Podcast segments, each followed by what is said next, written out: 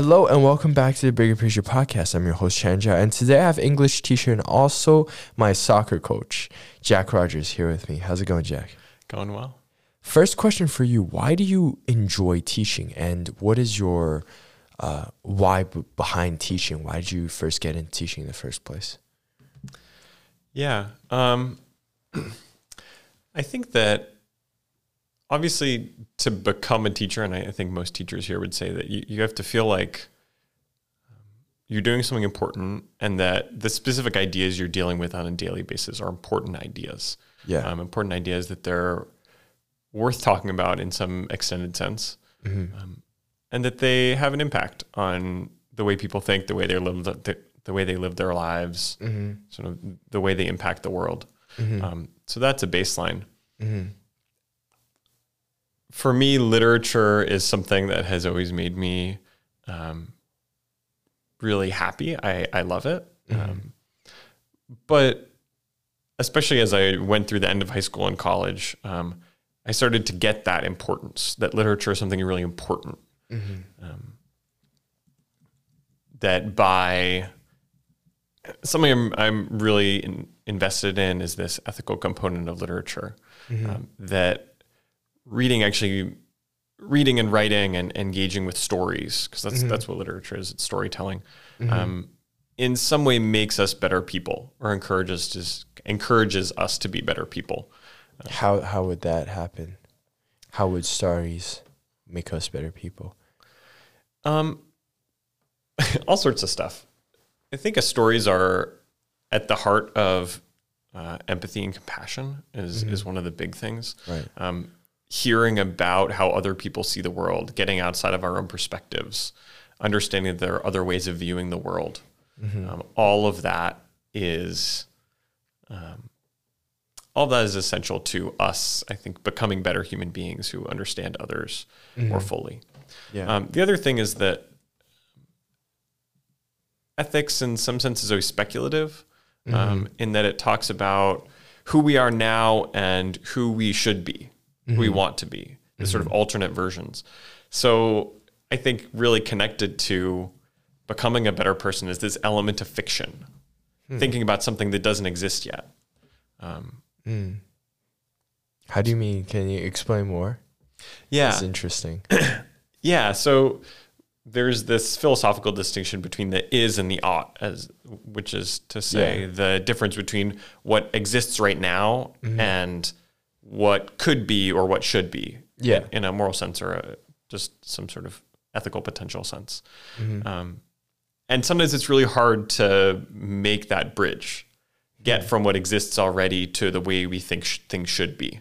Whether it's that for ourselves personally, um, like, oh, this is what I want to be, this is the person I wish I was, how do I get there? Mm-hmm. Or in a larger social political sense, this is the way I think society should work, this is the way things should be on a more global sense. How do we get there? That's one of these like really big problems mm-hmm. in in almost any subject and just sort of um, human life. How, how, how, do we do, get where we want yeah. to be? And how do you think literature helps explore the topic? Because what you said right there, that the is and the ought is, is so true and happens all the time. I feel like, um, well, for example, research shows that humans are only present for around what 30% of the time a lot of times we're either in the future or the past and we would reminisce about the past and wish we could be back in time.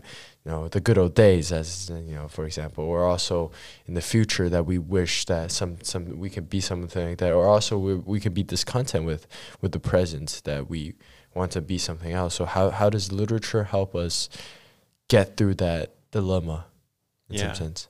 Yeah literature for me is this realm of sort of imagining and speculating. Right. Uh, the whole idea, and, and, not just fiction as a genre, as in like um, novels and stuff, but any sort of writing or literature is telling these stories that fill in the spaces um, that don't don't exist. Um, mm-hmm. Filling them with these sort of words and ideas that can help us understand how to get from yes, step outside of our own fixed reality that we have this sense of okay, this is how things are. Um, this is how they are for us. Um, these sort of values or perceptions um, can seem immutable and they're just features of the world, where really they're features of our own understanding of the world. Mm-hmm. And literature can help us step outside and recognize the things that are actually unstable or the things that don't fully cohere or the mm-hmm. things that are not necessarily true. Mm-hmm.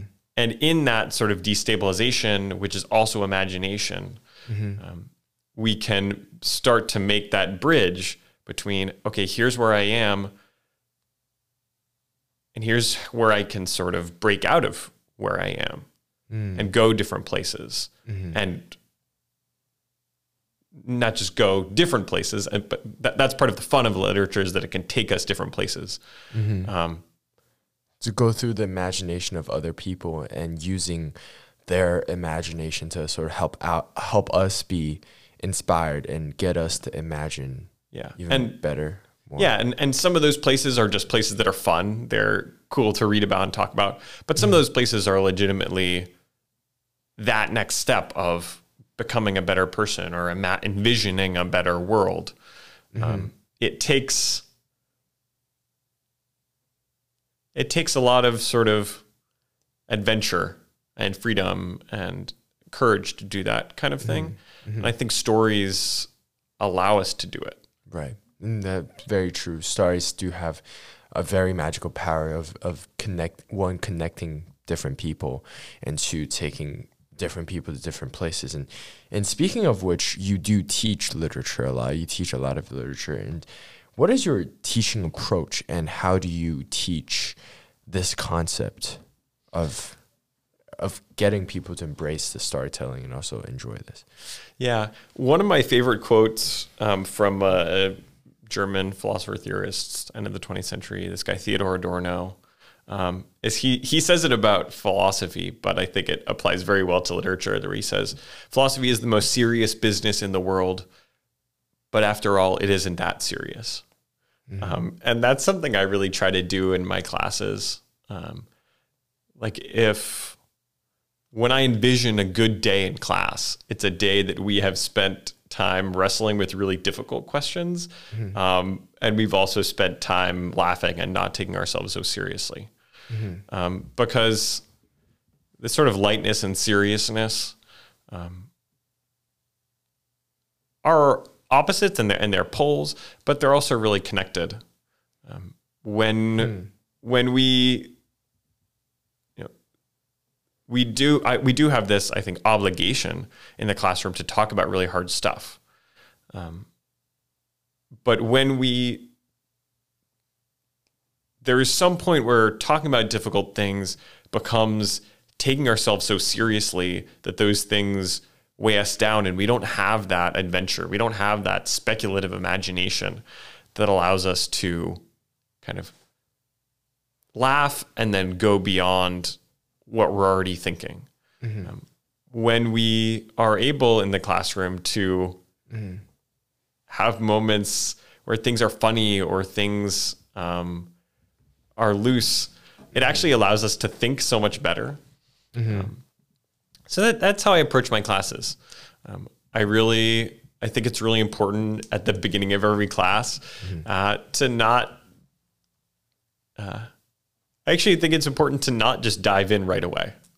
Right. I think it's important to have some time to joke around. Joke um, around, yeah, to create that mood, uh, the lightness in, in the classroom, so people can be feel can feel free in your classroom, can feel and, and embrace it, and also to discover and develop passion in, with the subject of literature, because. Uh, that's one of the things you me- you mentioned, uh, this, which is to mix fun into a classroom and sort of helps understanding. And I, I think that's so true because um, in some of my literature classes, um, some of my teachers aren't making the class very engaging so it's you know we're just reading books reading texts and it always it, it you know before in, in especially in middle school I, literature was like one of my least favorite subjects because our teachers make it just read read read read read and just didn't have those fun discussions or, or the lightness mood and it's it's hard for us for for me to even tune in and dive in because i'm just not present in the classroom because because because I, I don't really enjoy being there. But then, like you said, once you create that fun environment, students would want to want to come in and, and want to learn. Mm-hmm. And how do you create that fun mood? What is your way of of make creating that environment? Um, that's a good question. I think that part of it is the way. Part of it is the way you approach texts. Mm-hmm. Um, one of my biggest memories from high school actually is a is I had a sophomore English teacher who one day we came in and she told us we were reading um, David Copperfield by Charles Dickens, which, mm. especially for us as sophomores in high school, we were like, this is not, it's a mm-hmm. slog. It's a bit of a slog. It's mm-hmm. very long Victorian fiction. um, and one day we came in and she gave us a quiz. And the quiz had one question. Mm-hmm. And the question well, was, what was the funniest part of the book so far? and I just remember sitting there and looking around at everybody else, like looking one way, looking the other, and everybody was like, "What? This book is not funny." Yeah. But then, and she looked at us and she was like, "What do you mean it's not funny? Like it is funny." And for for a big chunk of that class, we just went through the book and we found all the parts that actually were funny once we started reading them out loud and we started talking about them and mm-hmm. um, being willing to think about literature in that way and and to realize that that doesn't like to find funny elements in books or to laugh at a character doesn't mean you also don't take them seriously. Um, mm-hmm. But it adds complexity uh, and it adds sort of depth of understanding. Mm-hmm. I also think that when when people feel comfortable, not just as students but as as humans, mm-hmm. um, I find almost inevitably when people are able to sort of just be themselves, mm-hmm. um, there's a lot of there's a lot of comedy that comes up. Yeah, it's true. Definitely. It's yeah, it, it, it's almost less it's almost less creating that kind of environment and more like it's not like I come in with my with my set of jokes and I'm like, this is how I'm gonna implement yeah. comedy in the cl- like lightness in the classroom. Yeah, it's yeah, it's not something that I'm putting into it. It's something that I'm leaving space for, and come yeah, P- people supply their own lightness when when they're given the chance. Interesting. So, do you create any activities? Or um, any icebreakers at the start of the classroom? Like, what specific things would you do to make sure that people can feel um, authentic and comfortable? Um, I do various, yeah. I guess I guess I do a lot of things. Um,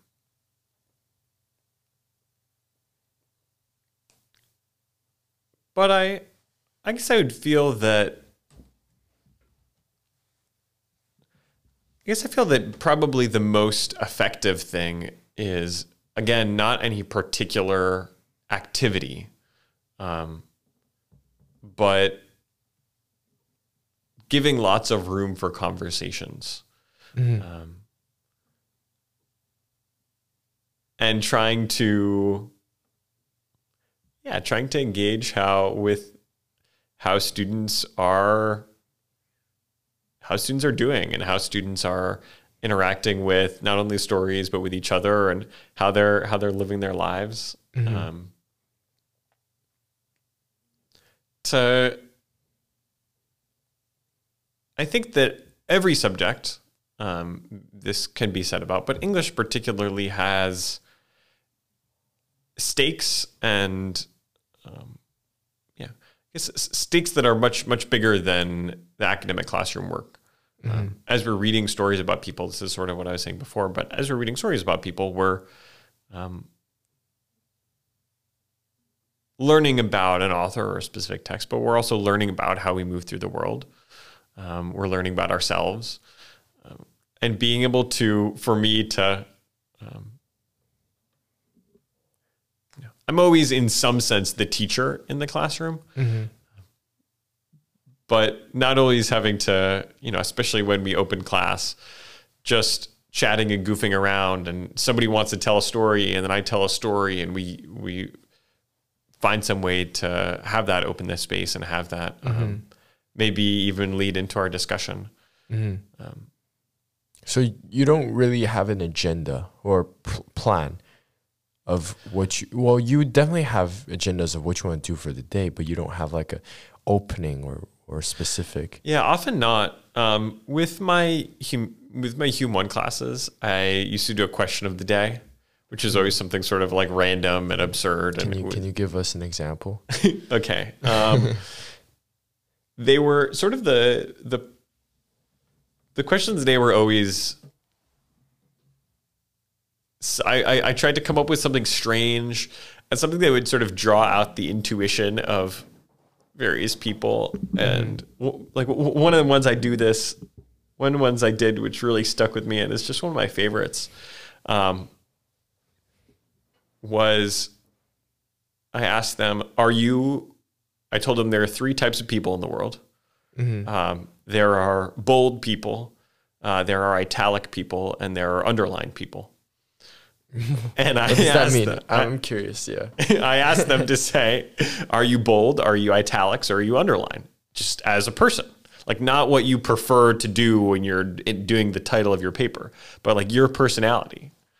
Um, And it was really. And it's it was so fun because you know there's no clear standards. Yeah. there's no like there's no obvious. It's obvious. all up to interpretation. but some of them had really strong intuitions. They're like, no, I'm absolutely an underlined person. And then somebody sitting next to them would be like, no way. You're bold. You're italic. and I just, I thought that was really, that was a really fun question because it had this element of, okay, you're getting, people are fired up about this. They don't know why. And um, it has this element of absurdity and it's funny, Yeah. But also people get invested in a weird way. Right. And then it's it's so interesting that I mean, do you come up with these questions yourself or do you search? Yeah. them up? yes. Yes. So every class you have to find a new question. Yeah, that was I so this was all of the fall when I taught Hume 1. Right. And I started doing it the first couple days as a way to like make those connections. Um, and they started liking it so much that I was kind of like, am I going to have to do this every day? but I, I, I did it and it was, and, and one of the things is that, um, that I thought was really effective and good about it was that anytime where you, where you can get every student in the first five to 10 minutes of the class to speak, it makes such a difference. It makes such a huge difference in sort of the class community and in people's willingness to be engaged. Um, so wh- whether I do a question of the day or not, I try to I try to achieve that somehow, and sometimes I'm more effective, and sometimes I'm less effective. Um, but Do you, would you answer your questions yourself? Like, would Yeah, you give yeah. them examples? So, for example, with the bold uh, italics underline, what would you say you are? I definitely, I definitely would see myself as an italics person. Why? Um, I don't know. I, I I could give you some sort of justification about how like Yeah. the slant of the italics or whatever, but really it's just sort of. I think the fun of it is that it's just sort of an uh, aesthetic judgment. I don't know, Aesthetic judgment. It's like a it's a or a, you know, because the only, you know, I, I I guess we have associations. Maybe people feel like oh, they mean different things, but really it's Mm. how they how they look on the page, how they feel on the page. So, italics person, bold person, are you, are you, are you meaning that what, what type of writer are you when you put it on the text? Like, what, what would you, would you prefer bold text or, or, or uh, No, or no. it's just more like personality? Yeah, it's about personality. Because I had like some thoughts running through my mind of how people could answer like bold. Oh yeah, I'm I'm courageous. I'm I'm I'm strong. I'm I'm physically intimidating. Whatnot. Um, uh, uh, italics. I'm different. I'm unique. Yeah. And underline. I want to be um, uh, known to be noted or something like that. and, yeah, th- there's like a lot of personalities that can go into, it, and that's just interesting. I mean, so coming up with these questions, is it hard to to, to find dig out a question for the class? Yeah, it, it can be. What's the process of, of forming a question like? I'm curious. Um, a lot of it just came, a lot of it came from like me thinking in the shower or me wandering around campus and coming up with one of them. Like one of them was, one of them which I thought was really fun was, um, I was it was in the fall and the leaves were changing colors and I walked in one day and asked my students if something besides the leaves and the trees changed color in the fall, what would it be? And what, what, what were some some the best answers? I got I I got some really fun ones and some sort of disturbing ones. Like like I I think a cool one is rocks or um one of them I got a couple of times was like animal fur, like the squirrels. Imagine if the squirrels started changing oh, no. orange and red in the fall. and then somebody another one was the water the water sort of in the in in in late October started getting a getting a red tint. I don't know about that. I know. So, so, somebody, somebody's like, "Wow, that's a good answer," and also, that's, that's thank God we don't have that. Yeah, but yeah, really interesting. So, so there, yeah, a lot of them came from just sort of observing the world and think about these strange scenarios, um, and and I guess they sort of this sort of loops around to activating this sort of imaginative, speculative element of literature. You know, because a lot of this stuff feels like it could be, you know, that question. Um, also, partially inspired by um, a book uh, that was a favorite book of mine growing up called mm-hmm. The Great Tree of Avalon by T.A. Barron. Mm-hmm. Um, where it does, there are there's a place where some of the stones change colors. Mm-hmm. Um, but this is this is how this is how literature works mm-hmm. in these speculative, imaginative realms, and um, accessing that mm-hmm. to start off a class. Yeah, um, yeah. Not only is engaging and it brings up some of the fun. Yeah, um, but it also opens the door yeah. for some of those more important speculative conversations. Yeah, um, just just as I was about to sort of point out too, it I yeah the fact that you ask these questions get people to think and get people to be comfortable of answering of thinking outside the box. And then once you start discussing literature or once you start discussing about the book people can um, one be comfortable and confident to speak up because they've already had the experience of speaking and realize oh it is fine and, and it's fun class. And second second is that they they've they've been used to sort of connecting the dots and sort of thinking about these creative answers and perhaps it can shed a new light on on literature. Because literature the thing about literature is like especially with these you know uh, a lot of these books it, it's very open to interpretation there's no like right answer in some sense. Yeah, I and and part of some of the questions also dealt with um started to deal with text um a lot one of the one of my one of my another one that's just come to my mind is that um we oh it was it was it was probably a week after the queen had died, and there was you know, there, there's the, there's this idea of the the Queen's English, which is I now I, I guess the King's English, which is this proper form of English. Mm-hmm. Um, and I asked them, I said to them, the uh, the King now that it's the King's English, he's in charge of English now, um, mm. has decided that 26 letters in the alphabet is is just much. is silly because of course it should be 25 because 25 is a much more round good number. Um, so I said, let me know which letter you're taking out um, of the alphabet. And it's another one where it's it's absurd and there's no I mean the stakes of the answers are, you know, if somebody says like the yeah. first letter of somebody else's name, that person might be like Bro. Don't do that to me. But you know, the the stakes are ultimately very low because it's so absurd. Yeah. But um, but it gets students to start thinking about interpretation, start thinking about justification. Okay, if you're gonna say if you're gonna say J, you better have a good reason. and so to think about justification and also and also think about text. Um, think about language, think about alphabets, think about how we why do we have 26 letters? Like other alphabets don't have like other alphabets have fewer letters or more letters or they have characters or they have you know the the scripts the scripts work differently. Um, they're runic scripts, they're hieroglyphic scripts. Um, and again, this is, I, I- I guess this is sort of a through line, but um, thinking in these sort of absurd ways Yeah. um, starts us also thinking about these more serious questions. Sometimes thinking about taking away a letter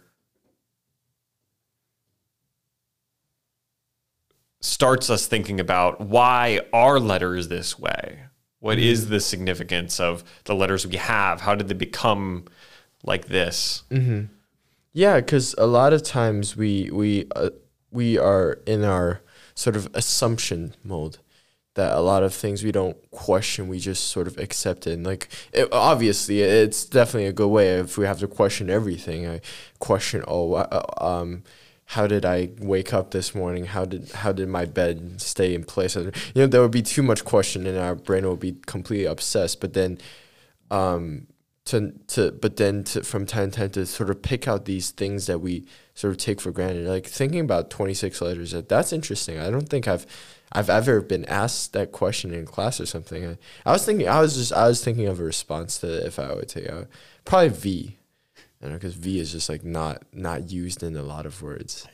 I feel like that that life would still be more normal, but no, but to to to to think in these creative aspects could definitely help help help see literature in another sense, and definitely not in a boring sense. That that definitely in like a creative sense, and and and and you you definitely want to spark creativity in a classroom. Yeah, I'm. It, it's it was. This has just made me think of a uh, a great quote about the Russian novelist Leo Tolstoy. Is that what Tolstoy does, which is so remarkable, is he um, he takes the mundane and makes it strange, um, and sort of this process of estrangement that we you know, th- there's a lot in our lives that we take for granted, and as as you say, that's a that's a feature of being human, and we need to take things for granted or take things on faith, um, learn from experience. Yeah. Um, but when we have the opportunity to look at the strangeness of the world, um, look at the strangeness of stories, look at the strangeness of texts, and think, okay, I've always taken this at face value. Um, I've accepted it. Um, but the world is much, much stranger than we think it is. And language is much, much stranger than we think it is. And being willing to not only accept, but actually, you know, find potential and find joy in that strangeness, I think is at the heart of so much good interpretation and um, meaning making in literature. I often tell my students when you're trying to come up with a good topic, because I never, I never give prompts. I'm anti-prompt. Um, Really. yeah. Well, one, but one of the things I suggest is that um, go to a place in the book that seems weird. Like when you're reading it, like what? Why is that word there? Why is this being described that way? That's such a weird way of describing it. Those are often the places where the interesting thinking begins. Um, Noticing uncertainty and strangeness and digging into it and sort of playing with it. Interesting. Why don't you give prompts? Yeah, um, this is something that's important to me, and I, and I, I don't, and and is true from when I teach ninth graders to when I teach seniors. Um, I think the pro and, and I work really you know, part of this is not just okay, go out into the void and come back with a paper in, in a week. Mm-hmm. Um, coming up with a good prompt is hard. It's really hard. Uh, or a, a good topic, a good topic for your paper is a really hard thing. Um, but that process of coming up with a topic is actually, in some ways, just as important as the process of writing the paper itself, um, because all of that work that we've been talking about, the imaginative work, sort of this adventurous interpretation. Um, Mm-hmm. So much of that happens in looking at the looking at a text, looking at a book, and figure out what can I say about this. Mm-hmm. What can I say about this that only I can say? Mm-hmm. That other people, my classmates, other people have read this, wouldn't be able to say. Mm-hmm. Uh, I w- one of the big things that I've talked about this year um, is risky, risky interpretations. Mm-hmm. Um, it's a lot easier and safer to write papers that other people agree with and are or they're um, you can write a really good paper that's about something obvious. Mm-hmm. and it might be stru- or you, you can write a really well structured paper about something that seems obvious um, and it might have all the mechanics and it might be laid out in exactly the right way. Um, but even though it sometimes gets lost what we're doing when we're writing isn't just mechanically producing paragraph structure and grammatically correct sentences. What we're trying to do is to say something important, Mm-hmm. to say something worth saying. Um, and to do that is hard and it is risky. Because if you're saying something worth saying, it's going to be something that people haven't thought about before. It's going to challenge them. Um, and they're going to respond to it. They might disagree. Mm-hmm. Uh, they might say, no, you haven't thought about this. Here's an angle you haven't considered. There's a counterexample. Um, but asking students to come up with their own topics is in a lot of ways me saying it's a challenge and an invitation to go say something important. Mm-hmm. That that could be challenging. Uh, well, that uh, to think about that, it, at the start, do you have to help them a lot because we're sort of used to giving suggestions, and, and I think the, the the thing about the empty prompt is, I think that could be the hardest thing is you don't know what to write about. I don't think of, uh, for example, college essays, right? To think personal statement, you could write about anything you want. That's scary. Yeah. Yeah. And, and a lot of it is, you know, I do exercises in class to get um, student thinking. And yeah, the, this example I've already talked about, starting with, okay, what's something that you, what's something weird in this book? What's something that you disagreed with in this book? What is something you felt strongly about? Um, what's a passage or a uh, or a page or a section that feels important to you. Oftentimes, our good analytic engagement begins with emotional engagement. Um, that we can't quite put a finger on it, but it feels important. And getting students to pay attention to those feelings, it feels like, oh, there's something here, and I can't quite tell you what it is. And that's what makes unique papers because it's very rare that um,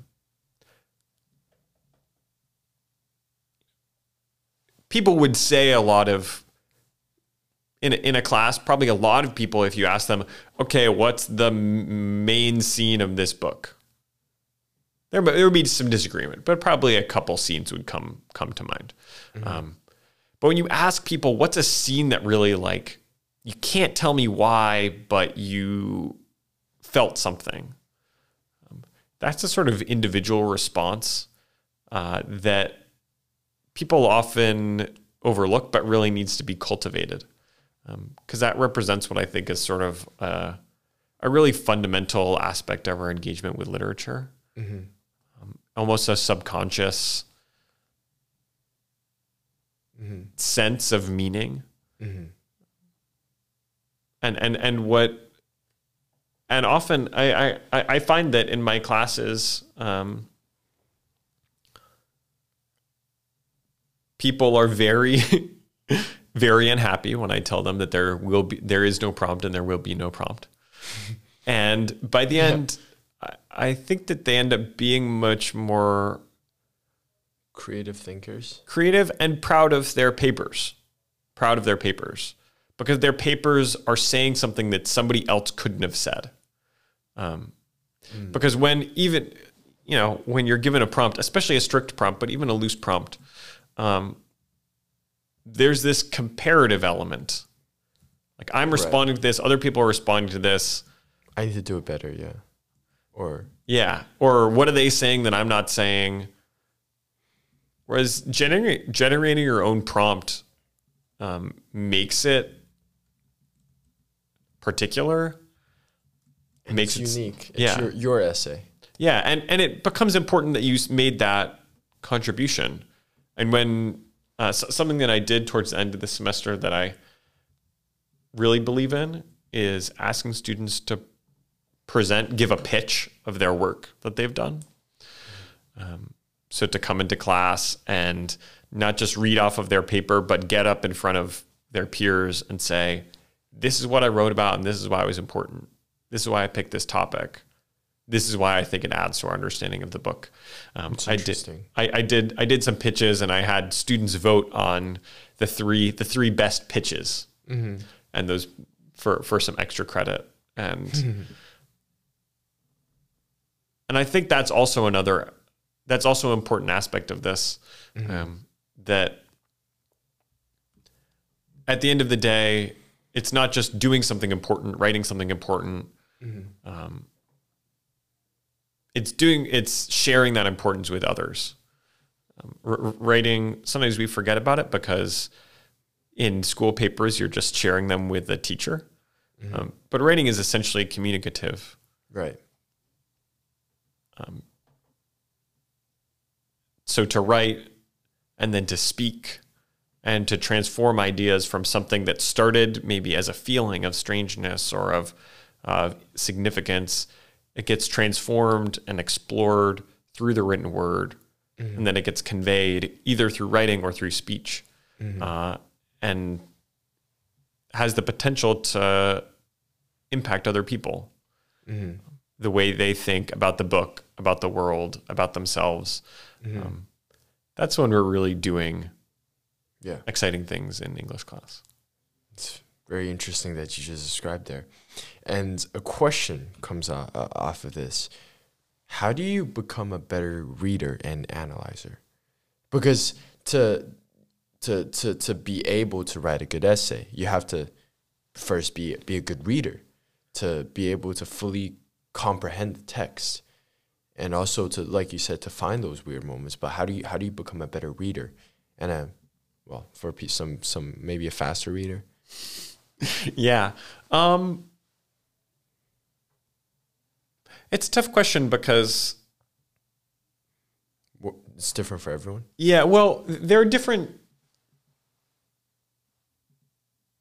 I was talking to somebody about this recently, and I found this was a really good good way of articulating it. That um, there are things you can do to improve your the way you read, but every text, um, just like talking to you, you could become a better conversationalist. Mm-hmm. Um, but talking to every person is different. Mm-hmm. And sometimes there are certain people where you need to be really energetic and you need to be good at sort of getting your voice in because mm-hmm. they're a person that will talk a lot and you need to find space to respond and share and it's very fast paced. Other people it's less about making your own voice heard and it's more about giving them space to speak. Mm-hmm. speaking to every person, you speak in a different tone or use different words. Um, we shift our diction, we shift our vocabulary. Mm-hmm. Reading is the same way. Hmm. Every book, every author requires different reading techniques. It, it um, to think about reading books like meeting people, and it makes sense that when we first pick up the pages of the book, just like when we first meet someone, the conversation is going to be awkward.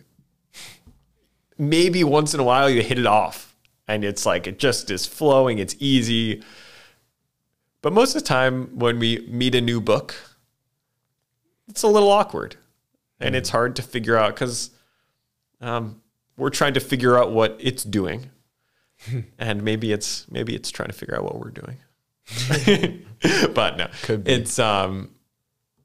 So yeah, th- there are things I think for me part of being a good I guess essential to being a good reader, I think, is asking those questions. Um, and being critical, not taking things for granted, um, mm-hmm. being open to okay, what is happening here that's weird? What's happening here that's different? Um, mm-hmm. But that leads us into considering every text differently.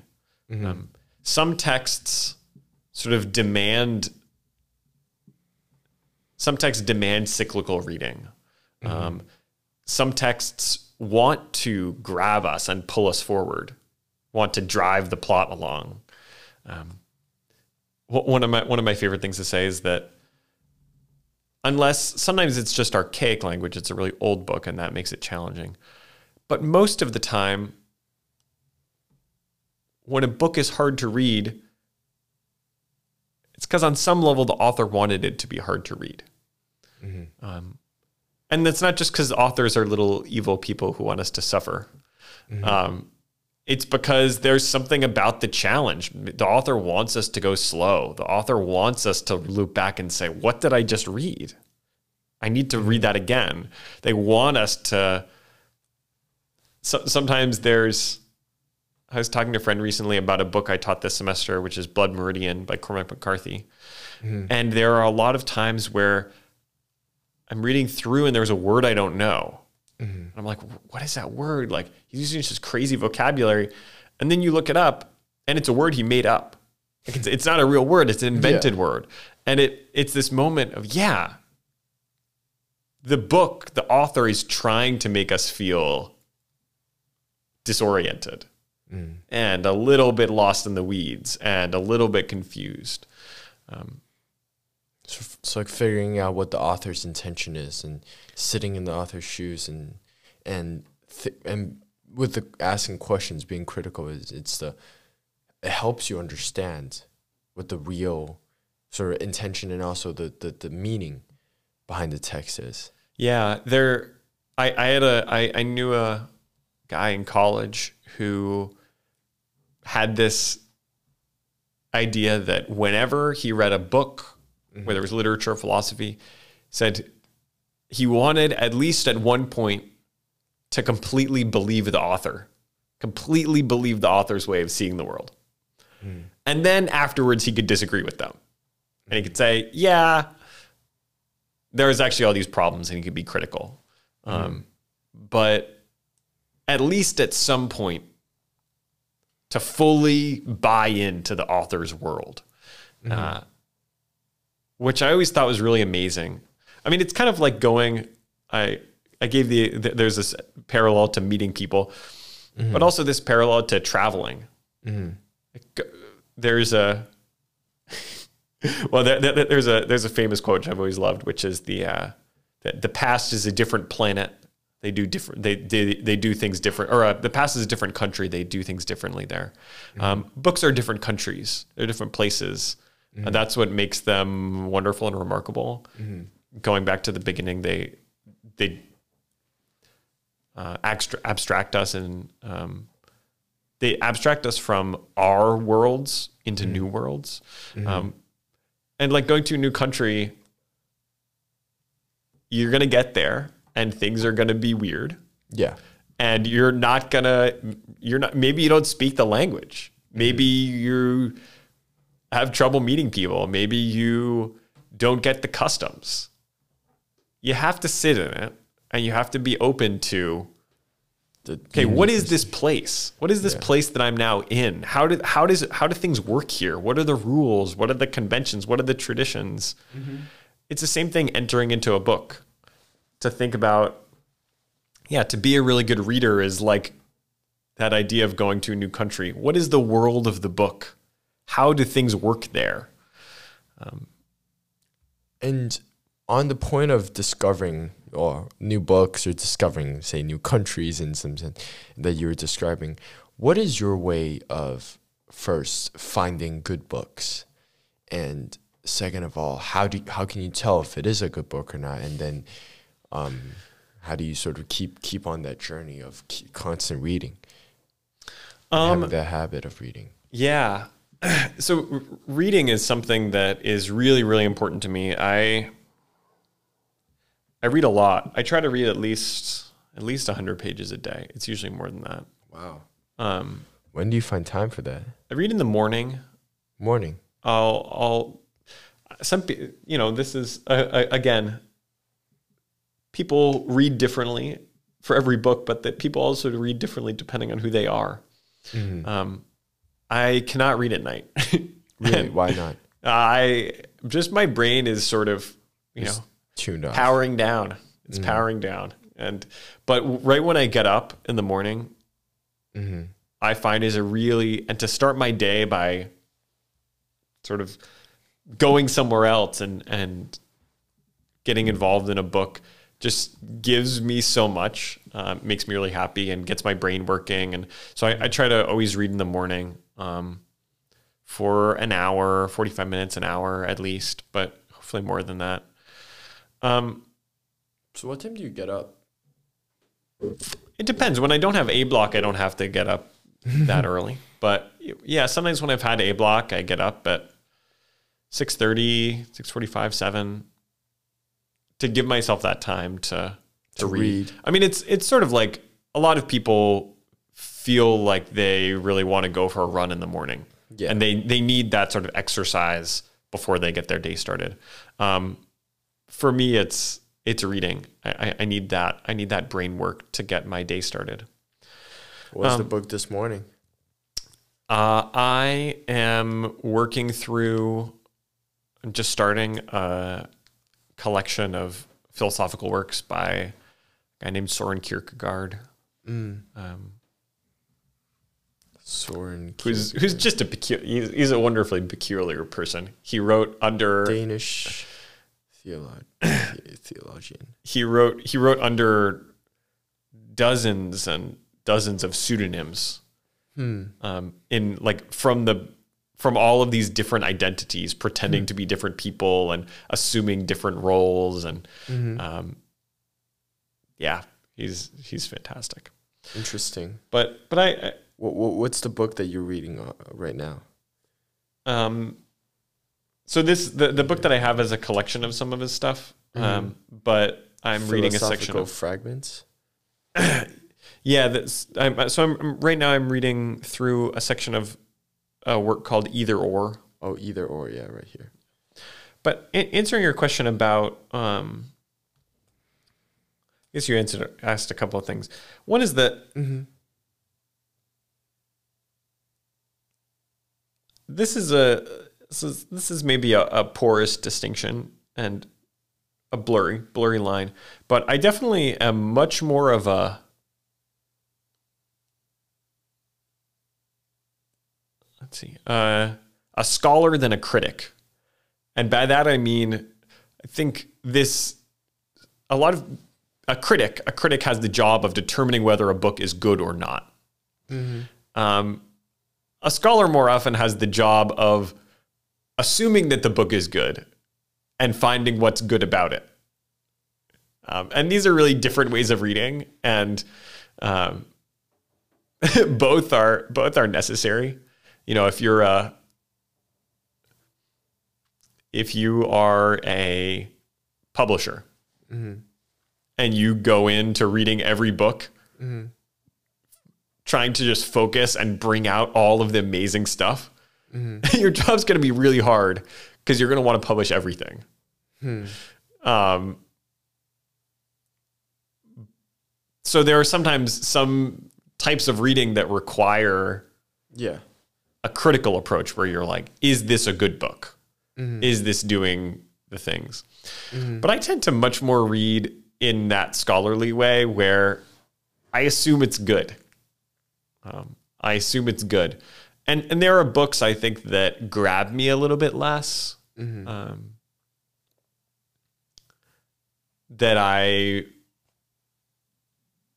have less of sort of an aesthetic sensibility for. Um, they don't inspire me quite as much.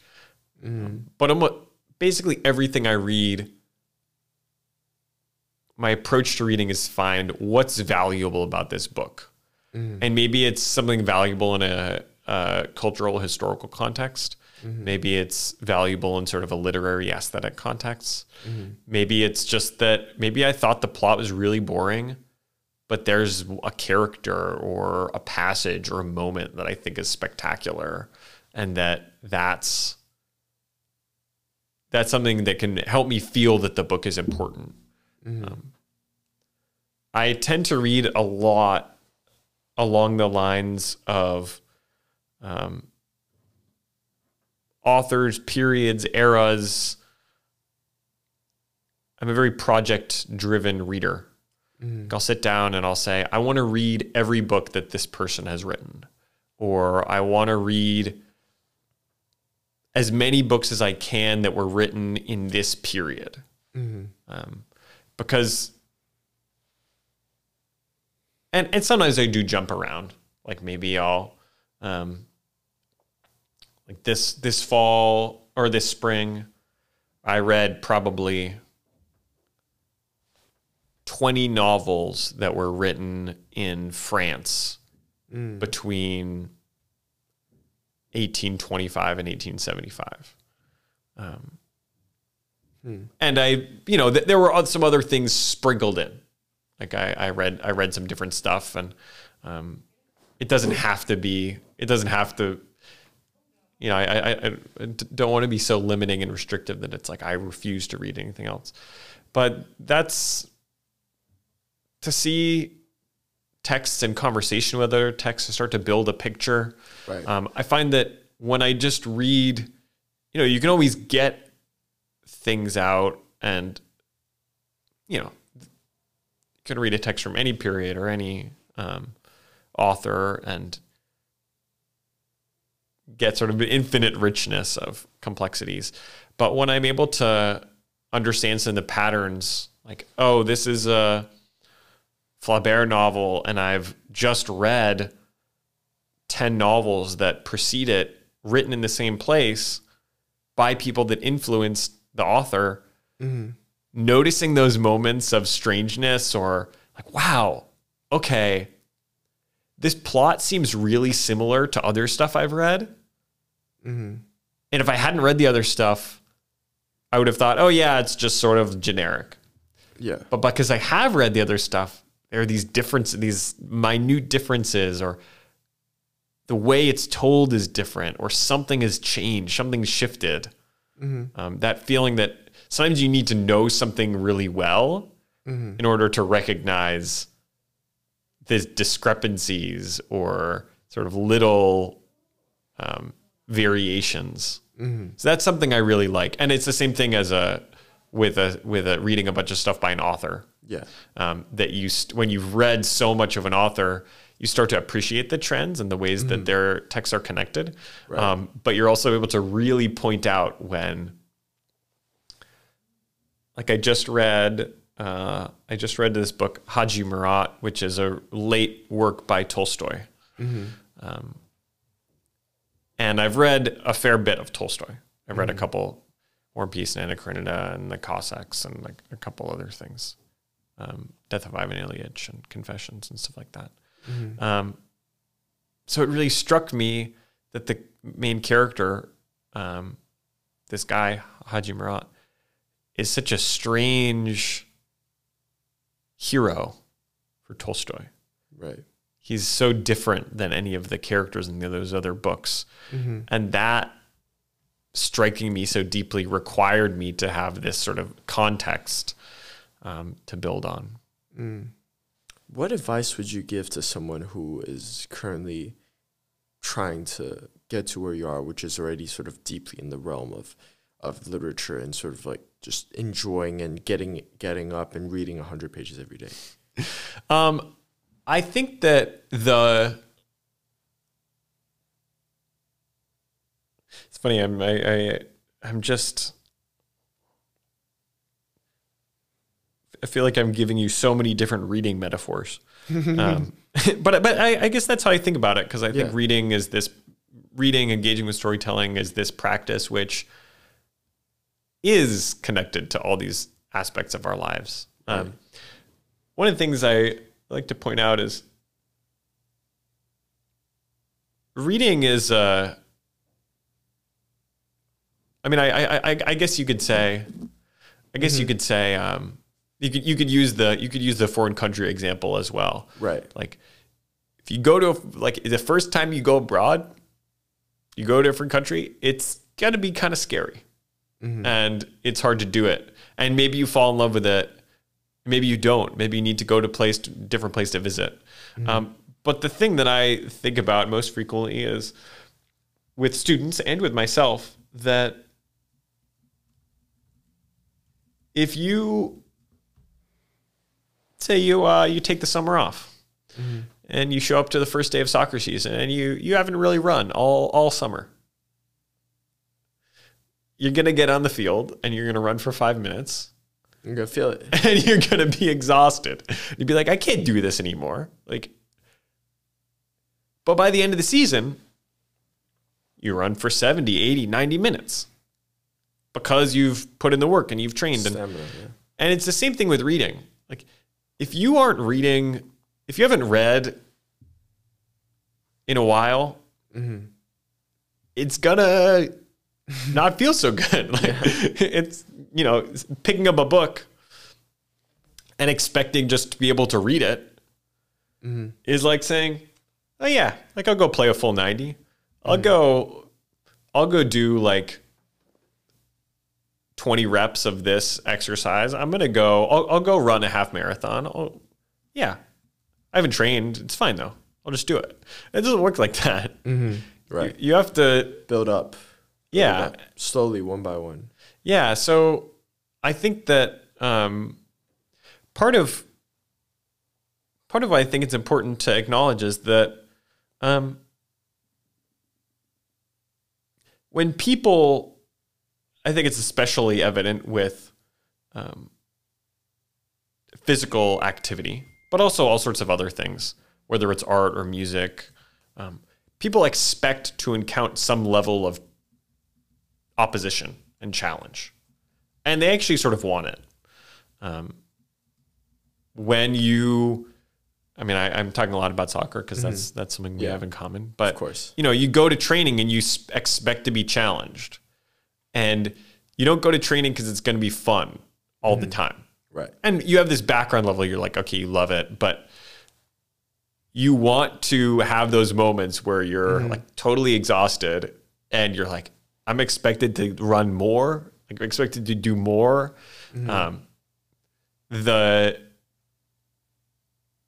the challenge and sort of pushing you beyond your limits is part of what Yeah. you're there for. Yeah. Um, and the same the same is true of reading. Reading is reading should be challenging. Right. And there should be these moments where like I don't know what I'm doing. This is really hard. This is frustrating. I'm discouraged. There should be that. Uh, and so so I, I guess just recognizing that the the challenge of reading isn't because you're bad at it, like because you're a bad reader, or because you're not naturally suited to it, or because oh, it's it's not fun all the time. I don't want to do it anymore. Um, to recognize, like like so many other things, struggling and being challenged by it is part of what makes it meaningful. Um, I try to. I love, you know, I read a lot and I have have read a lot of different types of things, and I love when I read a text. I'm like, what is happening? like it just like makes your head hurt, and you're like, Yeah. what? You have to figure it out. and you know and you you you work through it and you try to figure it out but it's that moment of struggle like you're pushing against something um, you're encountering difficulty you're trying to overcome difficulty and it's rewarding and it comes back to this sense that it is important um, that you're working through and struggling because it's important Yeah, exactly. Love it. Thank you so much for sharing everything today. I really appreciate this. Uh, know we're a little short on time, so I'll just uh, I, usually with the end of every podcast, I'll have final three questions for you. Um, if you want to keep it like one, one, one sentence, like Yeah. quick fire.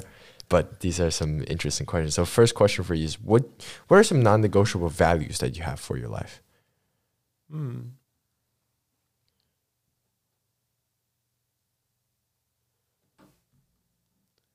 One sentence Jan. Yeah, all right uh, or or a few few if you need.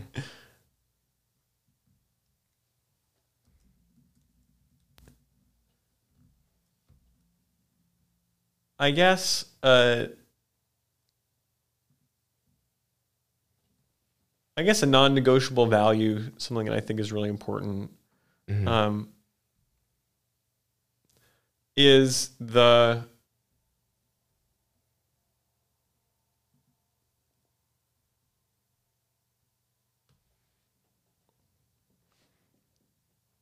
I, I- I guess something that I feel very strongly from my I got from my parents um, is that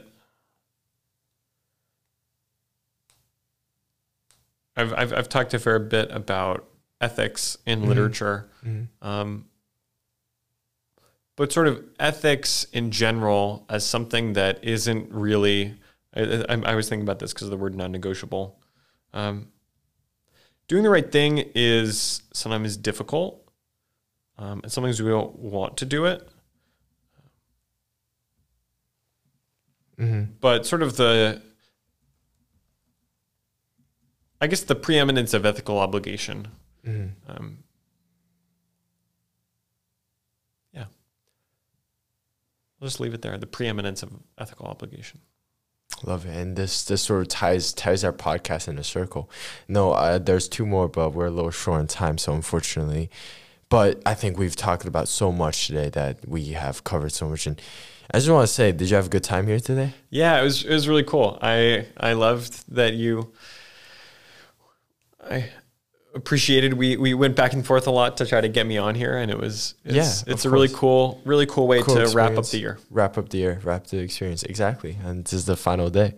Uh, well, final Friday. Yeah. final final day for a lot of people. But thank you so much for coming, and uh, for listeners, hope you all enjoyed and hope you learned a lot. I learned so much today. Was, uh, my my mind is a little hurting from learning that, that much information. But thank you so much, Jack, and uh, thank you, listeners, and I'll see you in the next episode. Bye bye.